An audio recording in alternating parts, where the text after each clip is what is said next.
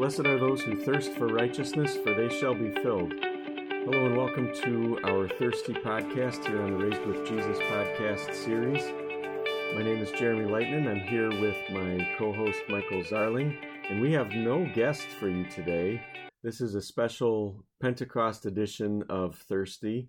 Uh, we thought we would just jump right in with the readings. Yeah, one one thing. The reason we don't have a guest isn't because Jeremy and I didn't line one up, but I got a message earlier earlier this morning from our guest that his daughter was injured and he was taking her to the hospital. So we pray for the pastor and his daughter and family that everything's fine, and we'll get him on a subsequent podcast. Yes, all the best to them and theirs. Um, our gospel today comes from John chapter 7. On the last and most important day of the festival, Jesus stood up and called out, If anyone is thirsty, let him come to me and drink. As the scripture has said, streams of living water will flow from deep within the person who believes in me. By this he meant the Spirit, whom those who believed in him were going to receive. For the Holy Spirit had not yet come, because Jesus had not yet been glorified. So, uh, this is kind of a fitting thing to discuss because it's the end of the school year and there's a lot of celebrations going on, uh, graduations and confirmations and so forth. Uh, but we have here in this reading a special focus on a festival. Uh, the context of John 7 is that the Jews were celebrating the festival of shelters, or sometimes called the festival of tabernacles. Uh, Pastor Zarling, what was involved in this Jewish festival? Yeah, so what's interesting, Jeremy, is as I was looking at this text to see, you know, what I've preached on it before, is that I've never preached on this text because this is brand new to our pericope, to our lectionary. It's never been used in our Wisconsin Synod for Pentecost. I think I don't think even anywhere else during the year, but I could be wrong on that. But uh, it has been used in other Lutheran lectionaries, and so now it's in ours, and it is fitting. Uh, for a Pentecost festival, but like you said about the Feast of Tabernacles. So, a tabernacle, as the EHV translates it, is a shelter. And so, what the Jews are commemorating is that uh, as Moses and the children of Israel have uh, exited Egypt and they are now complaining because they're thirsty, and Moses strikes a rock and water comes out from the rock. And so, uh, that's going to be the way that the Israelites are going to celebrate that festival of Thanksgiving for generations to come, of living in shelters or tabernacles uh, for a week. Now, you mentioned before we started recording that this is a it takes a couple episodes in an arc of the chosen, right? I think there's one episode uh, in particular that focuses on they make up a little booth or a, t- a shelter, a dwelling place where they have their meal. Um, and uh, this was kind of like a, a, a lot of times it would be like a father son getaway almost. Did you ever, uh, growing up on the farm, did you, well, you probably had chores to do. So did, did you ever go out in the woods and make a fort with uh, old limbs and branches of trees? No, but I did what a lot of kid kids did. We did it in the house with blankets and sleeping bags and things like that. But no, we had actually wild things living in our woods. we didn't really want to go out out that far. Uh, no, but I don't know. Did you do that? It would, it would be when usually it was when we visited my grandparents in New Ulm, Minnesota, and they had a ravine behind their house, and we'd uh, kind of clambered down, climb down the ravine, and uh, with the woods back there, we'd find old limbs and put put together a fort, and uh, that was kind of our home base, and and we'd have games or imagination things that we would do, but you'd always go back up at the end of the night and uh, go in to eat dinner and not go back and spend the night there. That's what the the Israelites were doing. Is even though they had their homes, they had to go and live in these uh, shelters that they would make for themselves as temporary places to remember their time in the wilderness. And I also think as we're having this discussion, it's going to be important not to conflate or confuse the there are two festivals going on um, that we're talking about in this reading. We're reading this on the festival of Pentecost, but this is a separate celebration that they had the Israelite people the, the festival of shelters. So then, with that, Jeremy, what is the Old Testament festival of Pentecost all about? Yeah, that's in the reading. I always like to point out in Acts chapter two where it says when Pentecost came, and everybody kind of thinks in the New Testament era here that we are having uh, oh, that they were having Pentecost and they had their red paraments up and they had uh, singing "Come Holy Ghost." No, they were having a completely different festival called Pentecost. It was 50 days after the Passover, and it was a harvest festival. Uh, they in Israel, you can grow your crops uh, at um, several times a year. That we we don't necessarily our farmers don't do that uh, in at least in these northern climates during the winter. But you can you can grow uh, like a winter or a, a early spring crop uh, in Israel, and then they would harvest it uh, right around what we today call June or early late May, early June. Yeah, so like you said, they're having several different harvests of several different crops. So uh, my daughter Belle and I over the last few days, and we finished today getting our garden in. And my wife is kind of concerned about the amount of plants that we planted uh, because I think I planted like 60 potato plants and probably 40 tomato plants and 40 peppers and then 205 snap peas. So basically, the, what the moral of the story is is you can take the boy off the farm, but you can't take the farm out of the boy. Well, it took me 50 years to plant a garden. You know, I, I didn't do it until until I wasn't quite so smart anymore. And now it's just going to be me and my wife and my youngest daughter for one more year, and I've got this huge garden. Uh, and then like 85 cucumbers too but it's only the vegetables I like. Those are all the ones that I planted, but doing a lot of canning and things. And I'm going to guess that the the Jews they would have had to do not canning, but they would have been doing pickling and salting and things like that to be able to keep everything so it doesn't rot over over time. So I think people might hear that this festival of the harvest, this Pentecost, was not the coming of the Holy Spirit in the Bible, at least, uh, the Old Testament Pentecost, and they might think, well, then why aren't we having a harvest festival in Pentecost? And and the answer is in Colossians two. It says that all of those celebrations and Sabbaths and everything were a shadow of when Christ would come and what He would do. So, how what is the uh, fulfillment of uh, what what's the New Testament way to celebrate Pentecost? Yeah, and I think I think the way you set it up is to think of Pentecost then as a harvest festival of of souls. I don't think I've put it that way before. Is uh, you have the 120 disciples, so this is the 11 disciples. They have replaced Judas with Matthias by this time. And then you have Mary, the mother of James, Mary, the mother of Jesus, and so forth there, uh, and other male and female disciples besides the 12. And they're all gathered together in the room. I don't know if it's the same upper room as, uh, it just says the room. And I think a lot of times we assume it's the same upper room where they celebrated the Lord's Supper, but that's got to be a big room for 120 people. Uh, but they're all gathered together, and then they have the the sound of the rushing wind, which is interesting. Uh, that the word that we translate for wind is, in the Old Testament is ruach, and the word that we translate for wind from the Greek in the New Testament is pneuma. But they're both also translated spirit, wind, spirit, wind spirit in both Hebrew and Greek. And so it's interesting. You have the wind and the sound of the wind, and then the coming of that wind of the Spirit with tongues of fire on the disciples' heads.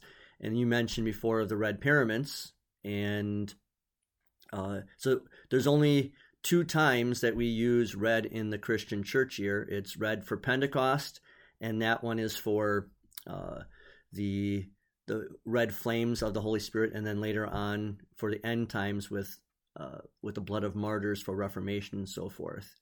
But with that too, uh, I was just really excited yesterday. I was at Wisconsin Lutheran Seminary for call day, as after waiting two and a half years for an associate and being told no 16 times of calling guys and then going to the seminary twice, God finally gave us the right guy at the right time, uh, Nate Klusmeyer. And and the reason I bring that up here is he was asking afterwards, uh, he goes, Do I need to buy my own stoles?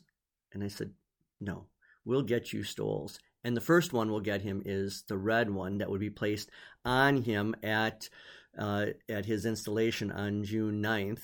And uh, it'd be a pretty big deal to be able to place that red stole of marking him as a pastor. So, Jeremy, what else goes on with at this Pentecost festival? The Old Testament or New Testament? New Testament Fe- Pentecost festival, because I mentioned the the tongues on of flames on their head, the the sound of the rushing wind. Uh, they spoke in other languages, and uh, that's important to remember that they were languages which people could understand. They weren't just speaking gibberish.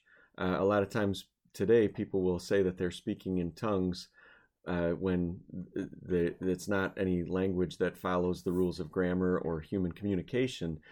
Uh, on the positive side, that's a wonderful piece of news for us that the Holy Spirit wants to communicate with us in uh, in a way that we can understand. He wants to get his message across.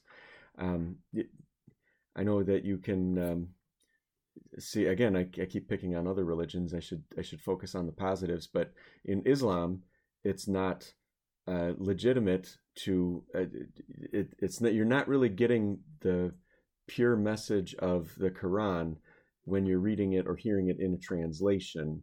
Uh, Muslims would say you need to hear it and know Arabic, and you need to hear it in Arabic in order for it to be legitimate. And uh, the good news for us as believers in Christ is that we don't have to uh, hear the message in the Greek or Hebrew. Those are important, and we need to study that. But uh, you can still get the Holy Spirit through uh, the language that is communicated in, in your own tongue going back to this gospel lesson, then, uh, so Jesus is celebrating the festival of shelters. And one of the things that I learned as I was studying this text to preach on it is that uh, because this is a festival where they're thanking God for the water from the rock, at the last day of the festival, that the uh, priest or high priest would bring a gold pitcher down to the pool of Siloam and then carry it to the altar and pour it out. And that helps make sense of what Jesus says when he uh, calls out, uh, If anyone is thirsty, let him come to me and drink. As the scripture has said, streams of living water will flow from deep within the person who believes in me. And that's an allusion, I think, to for, Isaiah 44, verse 3 you want to read that and maybe explain that, Jeremy?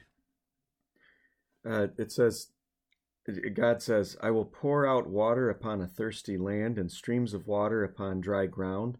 I will pour out my spirit on your offspring and my blessing on your descendants.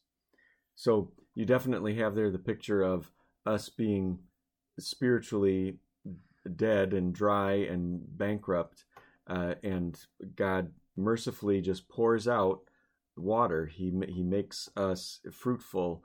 Uh, he makes us able to talk about Jesus. We can um, say true things about Christ, uh, even in spite of our sinfulness. Uh, he has purified us and washed our sins away. There's another water analogy that you could use.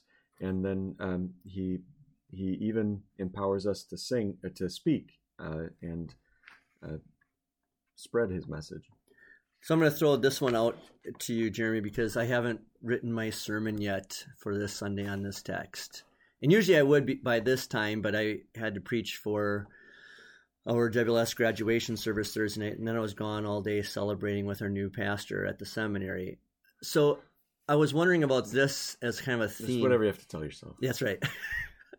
is what do you think of this like a theme of from feast to feast, kind of explaining the Feast of Tabernacles to the Feast of Pentecost. But I'm trying to figure out to do that, but not be boring, you know? Um, I think that sounds like a very reasonable.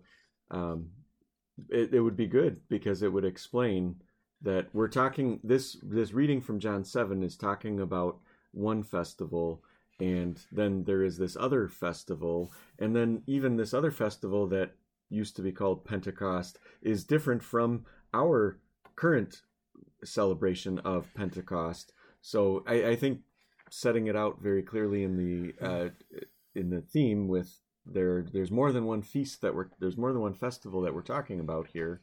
Um, is there is there like a, a verb that is there like an action going on that you want to? I, I don't know. I, like i said i haven't thought of it too much. I'm trying to like i said because i can get really deep into all of the geek, geeky stuff is we're the talking action a do you want it to be an imperative like telling people to do something uh, or do you want it to be like this is this is the action that is that you need to take home with you and find comfort in? Yeah. The holy spirit's action or jesus's action. Because listening to you, I think I could go like from the feast of from feast to feast of the feast of shelters to the feast of Pentecost to the feast of the New Testament Pentecost, Pentecost to the feast of celebrating the living water or the water of life of enjoying uh, the waters of baptism, but also now enjoying the, uh, the new ministry of our new pastor and, and the feast that we're going to celebrate on Lord willing on July 9th so just kind of t- tying that all together, but just kind of talking out loud because I have to write a sermon soon. That's a good way to talk. It's out loud. it is. Well, usually I talk just to myself real quietly, but because uh, I always say at least that way there's someone interesting if if I'm just talking to myself. So in verse 39, uh, it it explains the thing that Jesus meant when he said that. Uh, that there would be streams of living water pouring up from or welling up from within a person. And in verse 39, John explains that that's talking about the outpouring of the Holy Spirit that happened on the Acts chapter 2 Pentecost. So, what was, um,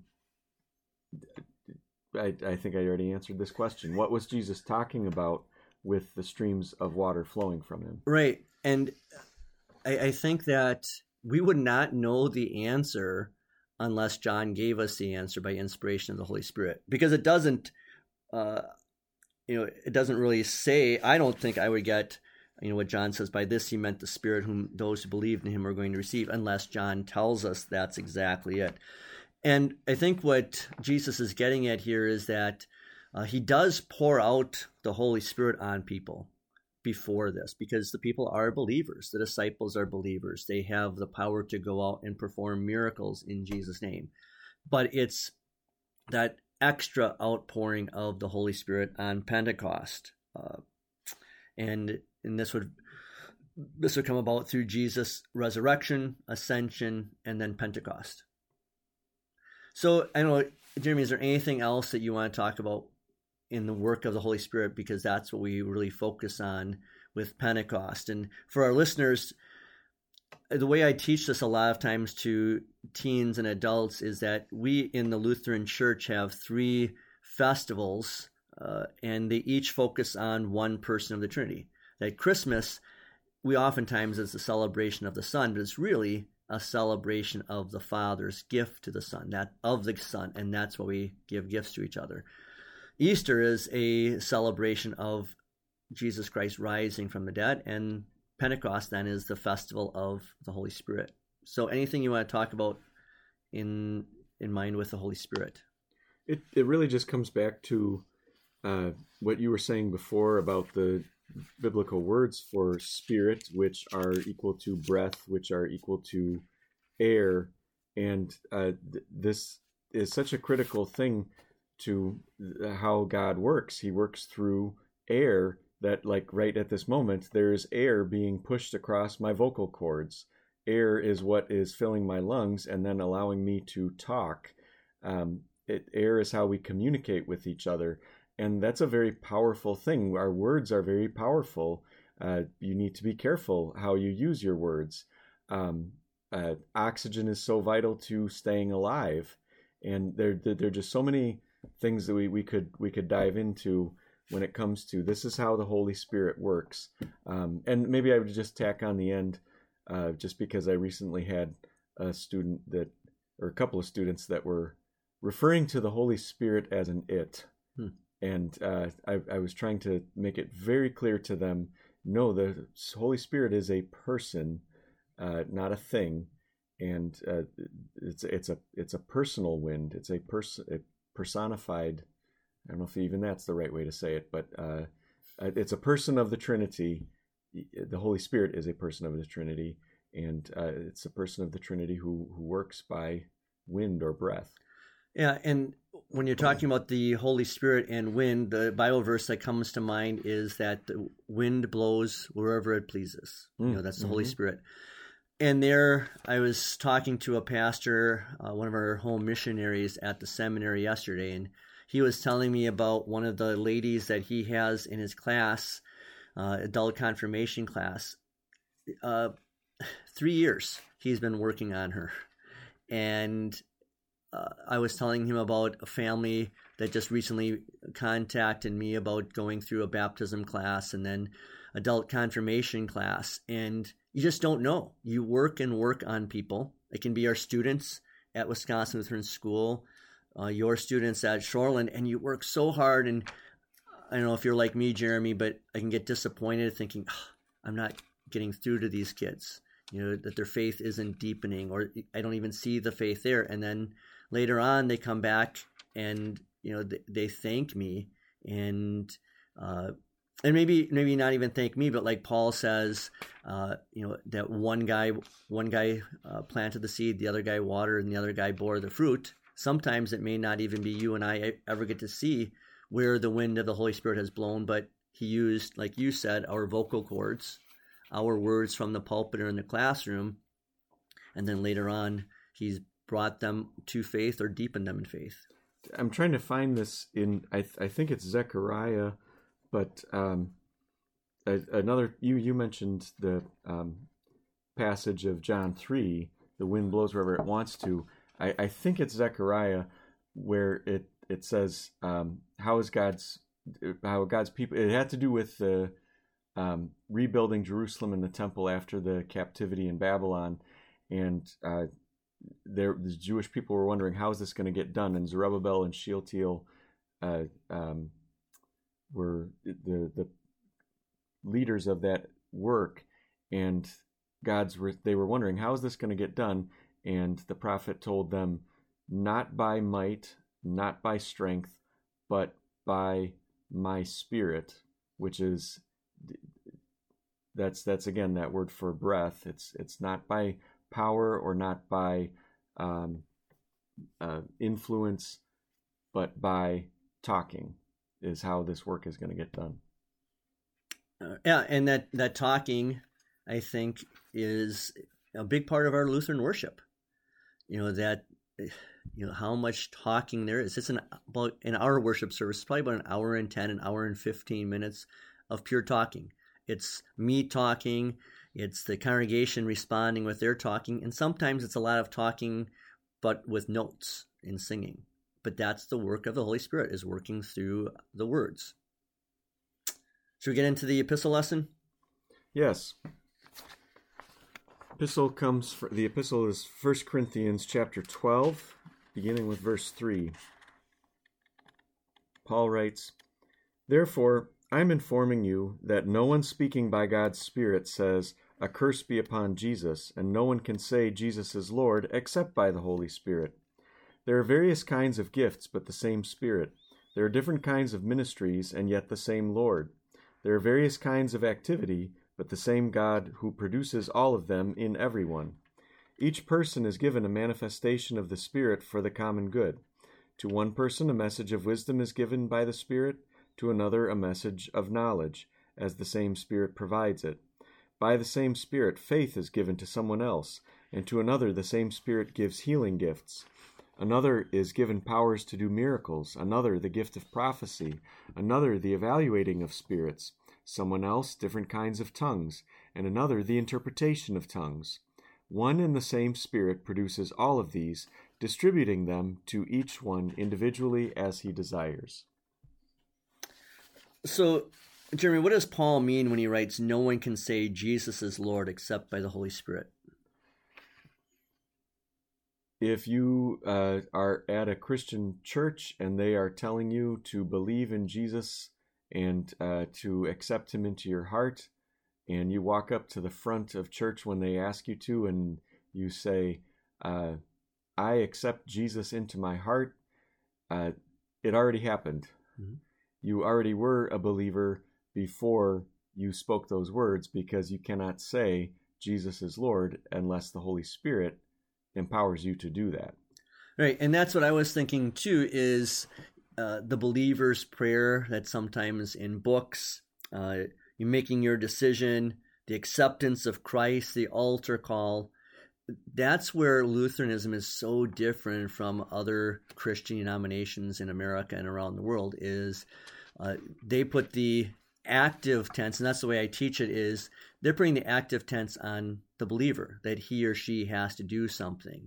But as Lutherans, we put that in the passive tense that something is done to us, and that's the work of the Holy Spirit. So, uh, how does Paul teach the doctrine of the Trinity in verses 4 to 5?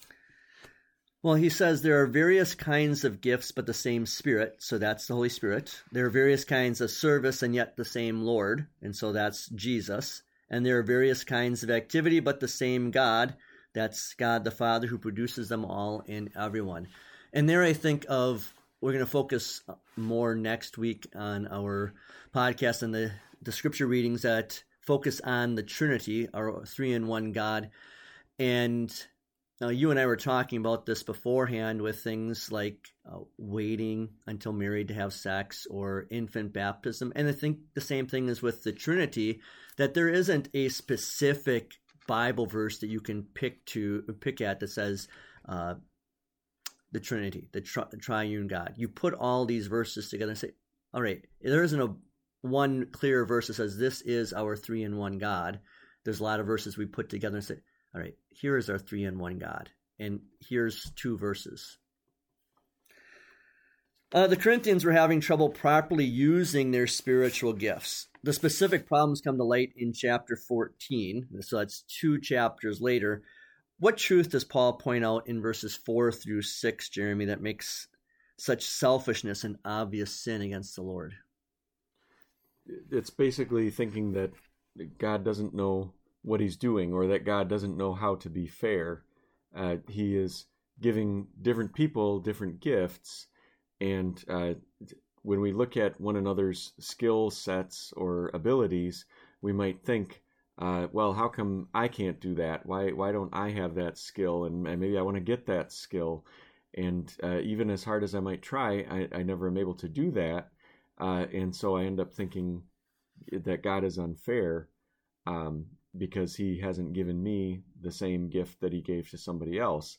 And Paul's point here is that um, the you you have gifts of your own, and uh, they may be different from other people's gifts, but they all what is equal or what is the same is the place that they come from. They all come from uh, the same Father who loves us and is generous with each of us. When there are two things come to mind, I was talking to someone yesterday, and she was explaining about her teenage son and how he was open and honest with her, of saying, "Hey, mom, I think these are things I like to do, but these are the gifts that I think God is bringing out in me, and I have to do these kinds of things."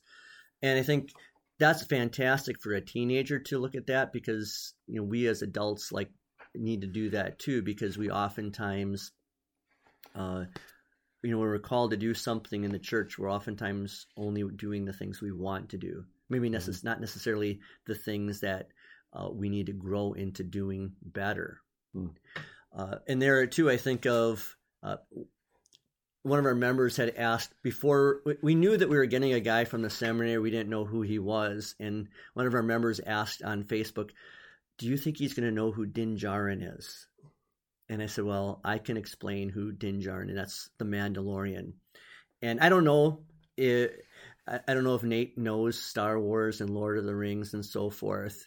And then someone told me, yeah, but you don't want someone that's exactly like you, Michael. You can have someone that's the opposite uh, to be able to complement gifts. And I think that's a thing too. Uh, it's more. This is more of a business thing. I don't know if you were ever taught this, Jeremy. Years ago, we were being taught, well, look at your gifts, see what you're good at, and then work at what you're not good at. Hmm.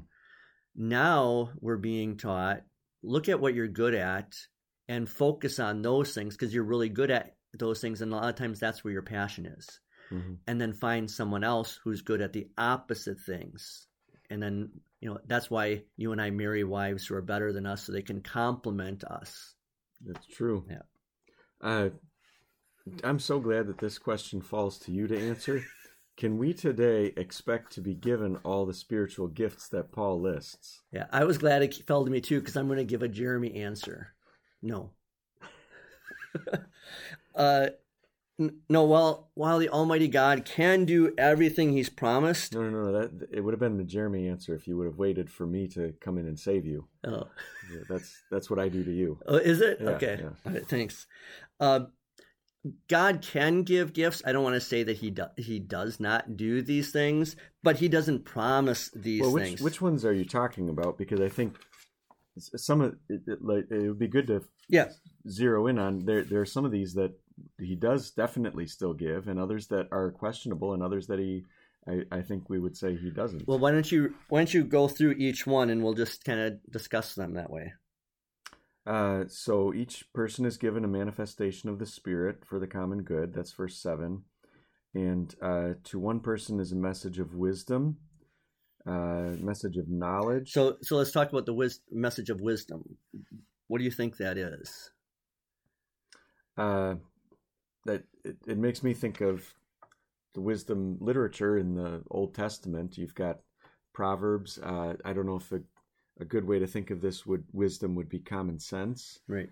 Um, Yeah, I don't think everyone has a gift of common sense. I, I was just going to say, hopefully everybody has that, but um, but yeah, I think I think of wisdom is uh, it, it's deeper than knowledge. We're going to look at you know the next one is a message of knowledge, but I think wisdom is being able to, like we were saying before, of like a sermon, not just have an interesting sermon, but it has to be an interesting sermon that has law and gospel, and that's hard.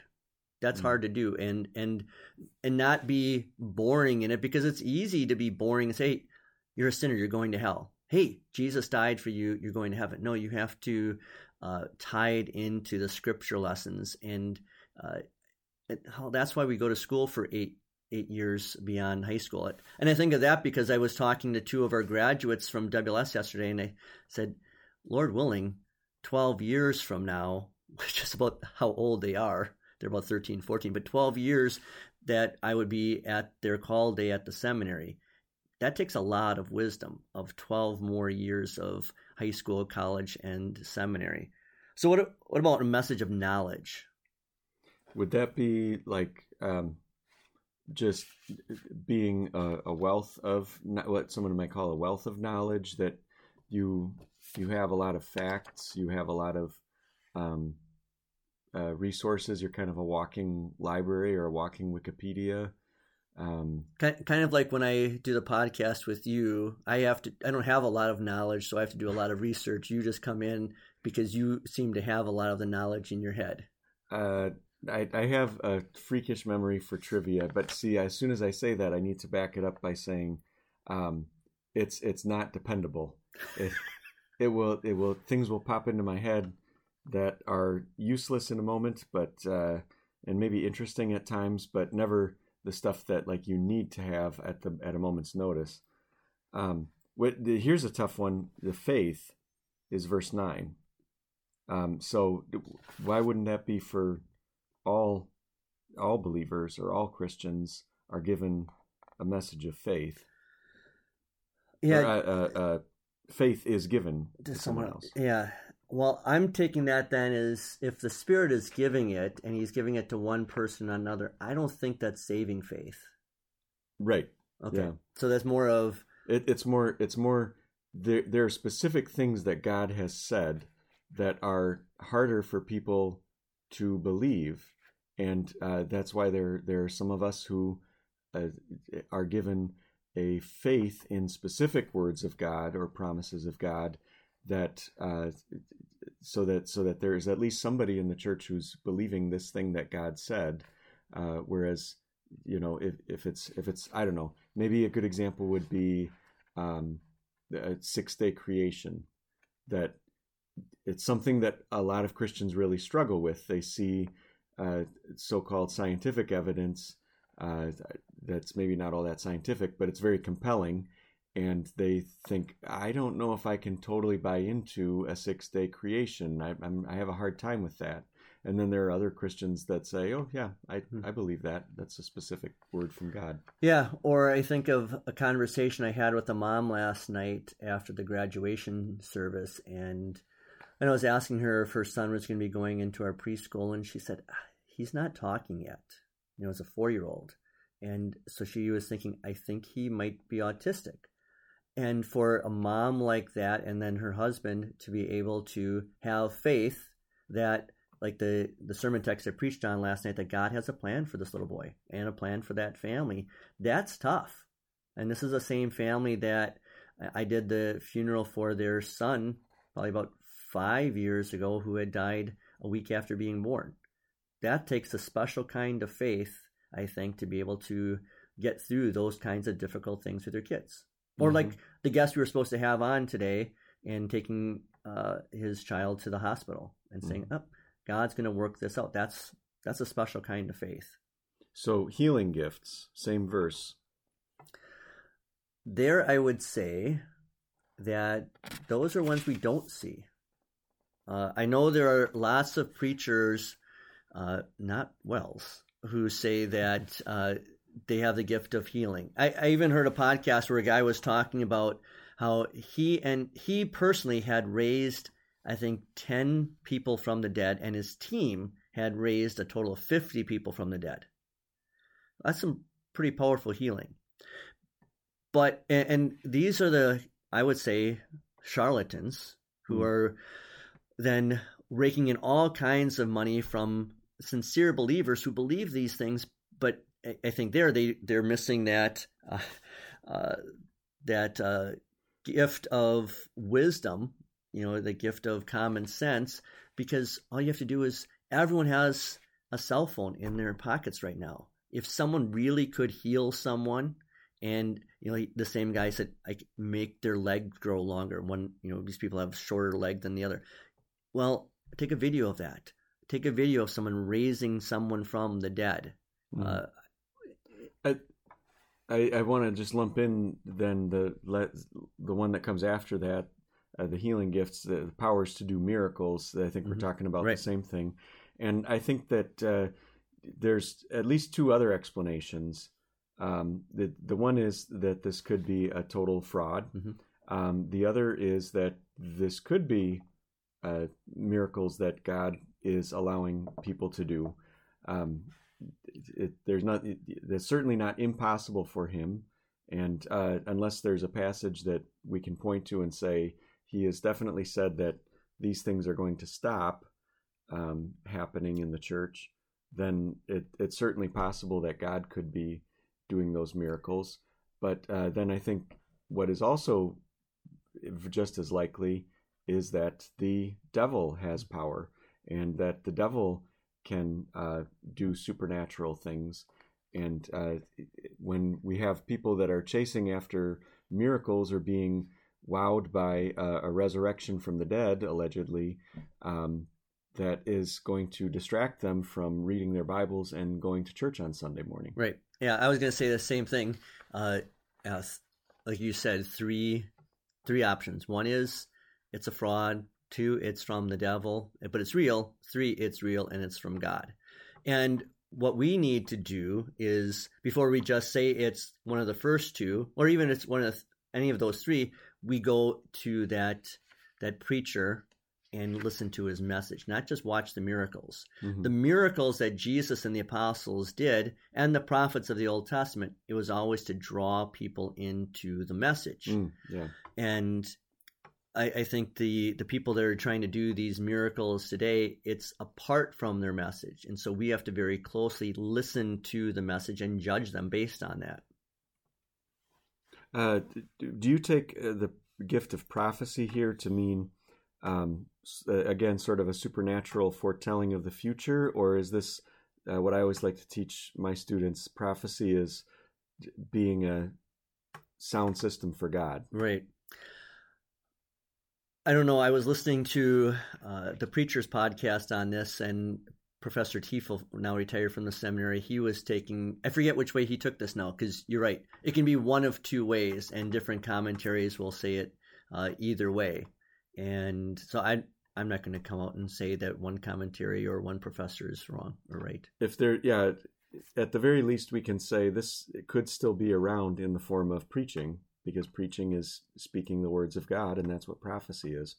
Um, evaluating of spirits, I think we definitely have that today. We uh, and, and it's interesting that it's worded as evaluating of spirits, because it's possible for a false teacher to say all the right words, and you can't. If you had to do it in a court of law, you would not be able to lawyer him out of uh, saying that he's a, a, false prophet because he never actually said anything explicitly against the Bible.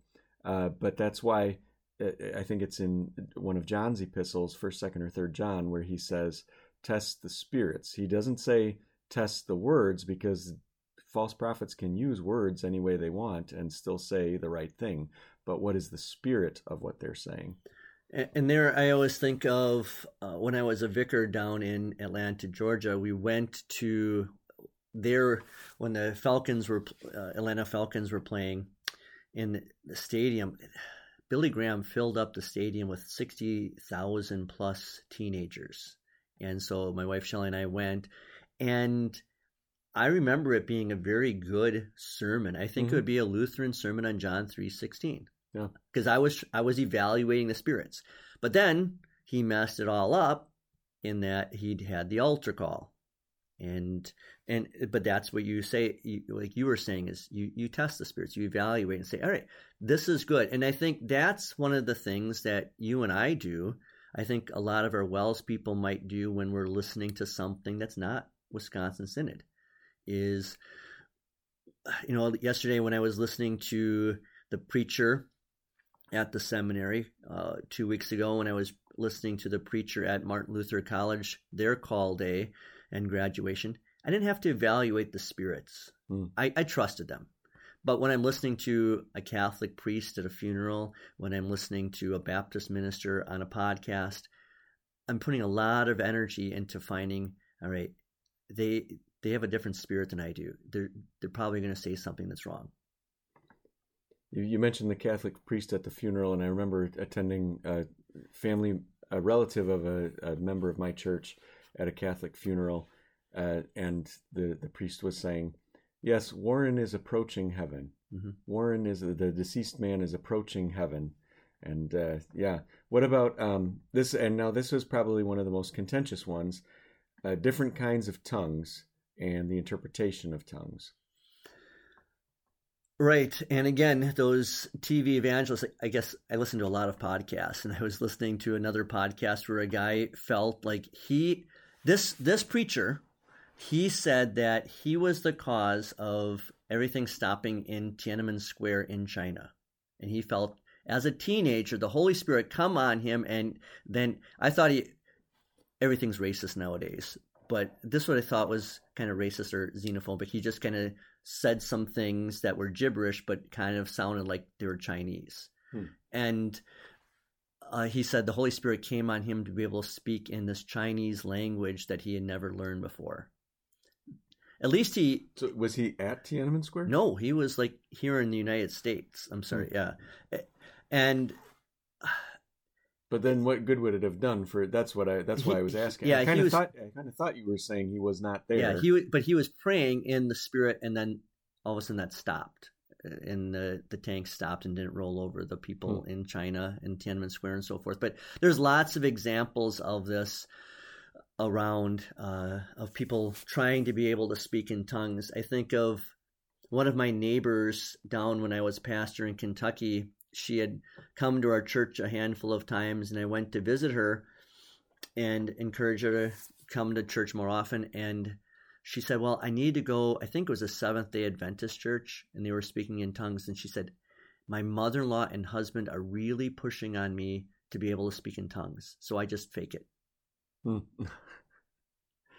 I I was gonna uh, try to be a little bit tricky and snarky and say, um, you know, just last week we had a guest on this podcast where uh, there's speaking in tongues and interpretation of tongues at his church, but it's where Oh. people can speak Spanish. Mhm. It's not just a made up language or, or some kind of otherworldly language. It's it's this this is uh, I'd say a legitimate way we can say there's still tongues and interpretation of tongues is uh, when you've got a multi ethnic congregation and some of them are uh, Spanish speakers and some are English speakers, and uh, there needs to be communication across those lines and interpretation of what is being said. Right, because that's a good point because Paul says elsewhere with the gift of tongues, I think it's in chapter 13, where he talks about uh, that you have to be able to not just be able to speak in tongues, but have someone there to interpret it. hmm And like you were saying with the pastor, uh, or even you, if you got up here and preached, and it'd be a fantastic sermon in German, and yet it's not going to be edifying to very many people here because none of us speak German. hmm But if you had someone that you spoke in German, or maybe we got a guest preacher from Germany, he preached, you interpreted every sentence like the pastor in our last week's podcast that he does for their multi-language or bilingual services, then it's edifying. And that's, I think, what Paul's talking about here. So then, wrapping it all up, what great purpose are these various spiritual gifts serving? They're uh, well. I just got done teaching Revelation for my uh, junior religion class, and you have that vision of the woman giving birth to the Son of God. Uh, that is the church, and she has the crown of twelve stars and the moon at her feet, and her clothing shines like the sun. And then later on, we see the bride of of Christ coming down, the New Jerusalem, dressed like a bride for her husband and I, I think that is a good way to think of these uh, gifts that God gives to His church. Uh, it would look kind of boring if it was all, um, if all if all she had were just diamond rings covering her whole body. The same the same gift is given over and over. Uh, no, she has a variety of gifts. She has earrings and she has makeup and she has uh, a gown and, and jewelry and shoe and fancy shoes um, it, if if it was all if it was all fancy shoes, that would be a, a very odd looking, uh, beautiful woman. Um, but no, she she has a variety of gifts from God. Yeah, it made me think of uh, the other night. I had to set up a Zoom call for our, our members that our president wants to have a financial audit of the congregation, just to be able to say, "Hey, these are the way things work," and I think it's a good thing. And I did let him know ahead of time. I'll set up the call, but I don't want to be a part of it. Uh, and my treasurer understands it because I said, Greg, for 19 years, you know I haven't paid attention to anything having to do with finances. It's just that's not my gift. Thankfully, there were five people on that Zoom call that have those gifts. And because they're in the church and they're doing them as Christians, they're they're spiritual gifts. And thank God for them because they're doing those things so that it allows you and I to do the things that we were trained to do. So I guess the last thing is how can we encourage people to use their spiritual gifts for our congregation and synod? And what does that do if people start using their gifts? It goes back to what I just said a moment ago, just that it, it adorns the church and it makes it makes the church look beautiful. And um, how can we encourage? Well, I, how do you think we can encourage them? Well, uh, you and I had a conversation on Monday about this with uh, with our teens. Of instead of getting our teens together just for a big event, that it helps to encourage them to be involved with their families. But also, we talked about uh, getting them involved in service projects. And how many teens do you have going with you on your soccer trip? Two. Two. Okay. And I I've got I, I started texting last Sunday our our teens at Water of Life to do our soccer camp, and I've already got ten, and I'll probably get twenty teens out there, which is just fantastic. And in between, then we'll have uh, because that'll be the first week of August. We'll also have a couple of work days at our two campuses, and a lot of our teens are going to be there. And I, I think they're they want to hang out and do some go bowling or do whatever, uh, and I'll do those things with them as their as their youth pastor. But more than that, it's uh, encouraging them in their spiritual gifts, and uh, and I think too now that we have our second pastor uh, I'm going to be asking the teens to be to sing for that service again, to sing "We Are Singing" because that was just fantastic when we had what was it like 30 to 35 teens singing and playing for our youth service. But it, those are those are the teens, but just all of our adults, and that's where God has blessed us with that in-reach pastor. When I talked to him about his call, which he sent his letter today accepting the call, so that was good, and that he'll be meeting with our members, encouraging them to come to make use of the means of grace, word, and sacrament here at Water of Life, but then training them to use their, I think, discover their spiritual gifts and then use their spiritual gifts because I think a lot of times we as pastors, we just kind of hope we're going to have leaders in the church that they're leaders either born that way or they're that way in their business. And then we plug them into our church council and elsewhere but we don't always do a very good job of training people to be leaders. And that's what we're hoping that uh, Pastor Klusmeyer will be able to do for us. I would just add that um, when you say the word encourage, that you that you actually do. And I'm not saying you, but just anybody in general. Um, I I think what happens a lot is you get a lot of the talk about well, you know, it's only 20% of the members of the congregation who are doing 70% of the work. And that all may be well and good and true, but um, I think if you can if you can encourage people without guilting them into service in the church and, and saying, well, why don't you know why don't you lift your end of the load or something like that, um, it it's absolutely legitimate and true that people are kind of just coasting and letting other people do the heavy lifting of church work.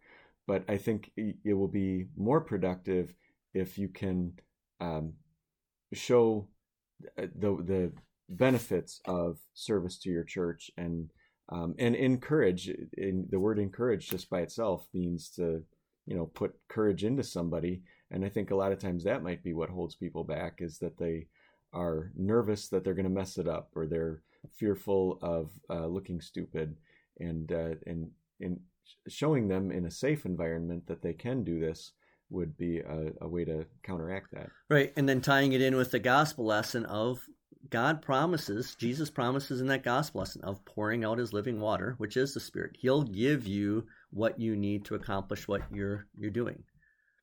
All right, so we'll wrap it up here. This is Michael Zarling, and because it's Pentecost with the flames of fire, it's lightning my fire. Uh, let the one who is thirsty come. Let the one who wants the water of life take it as a gift. Stay thirsty, my friends, and drink deeply from the water of life.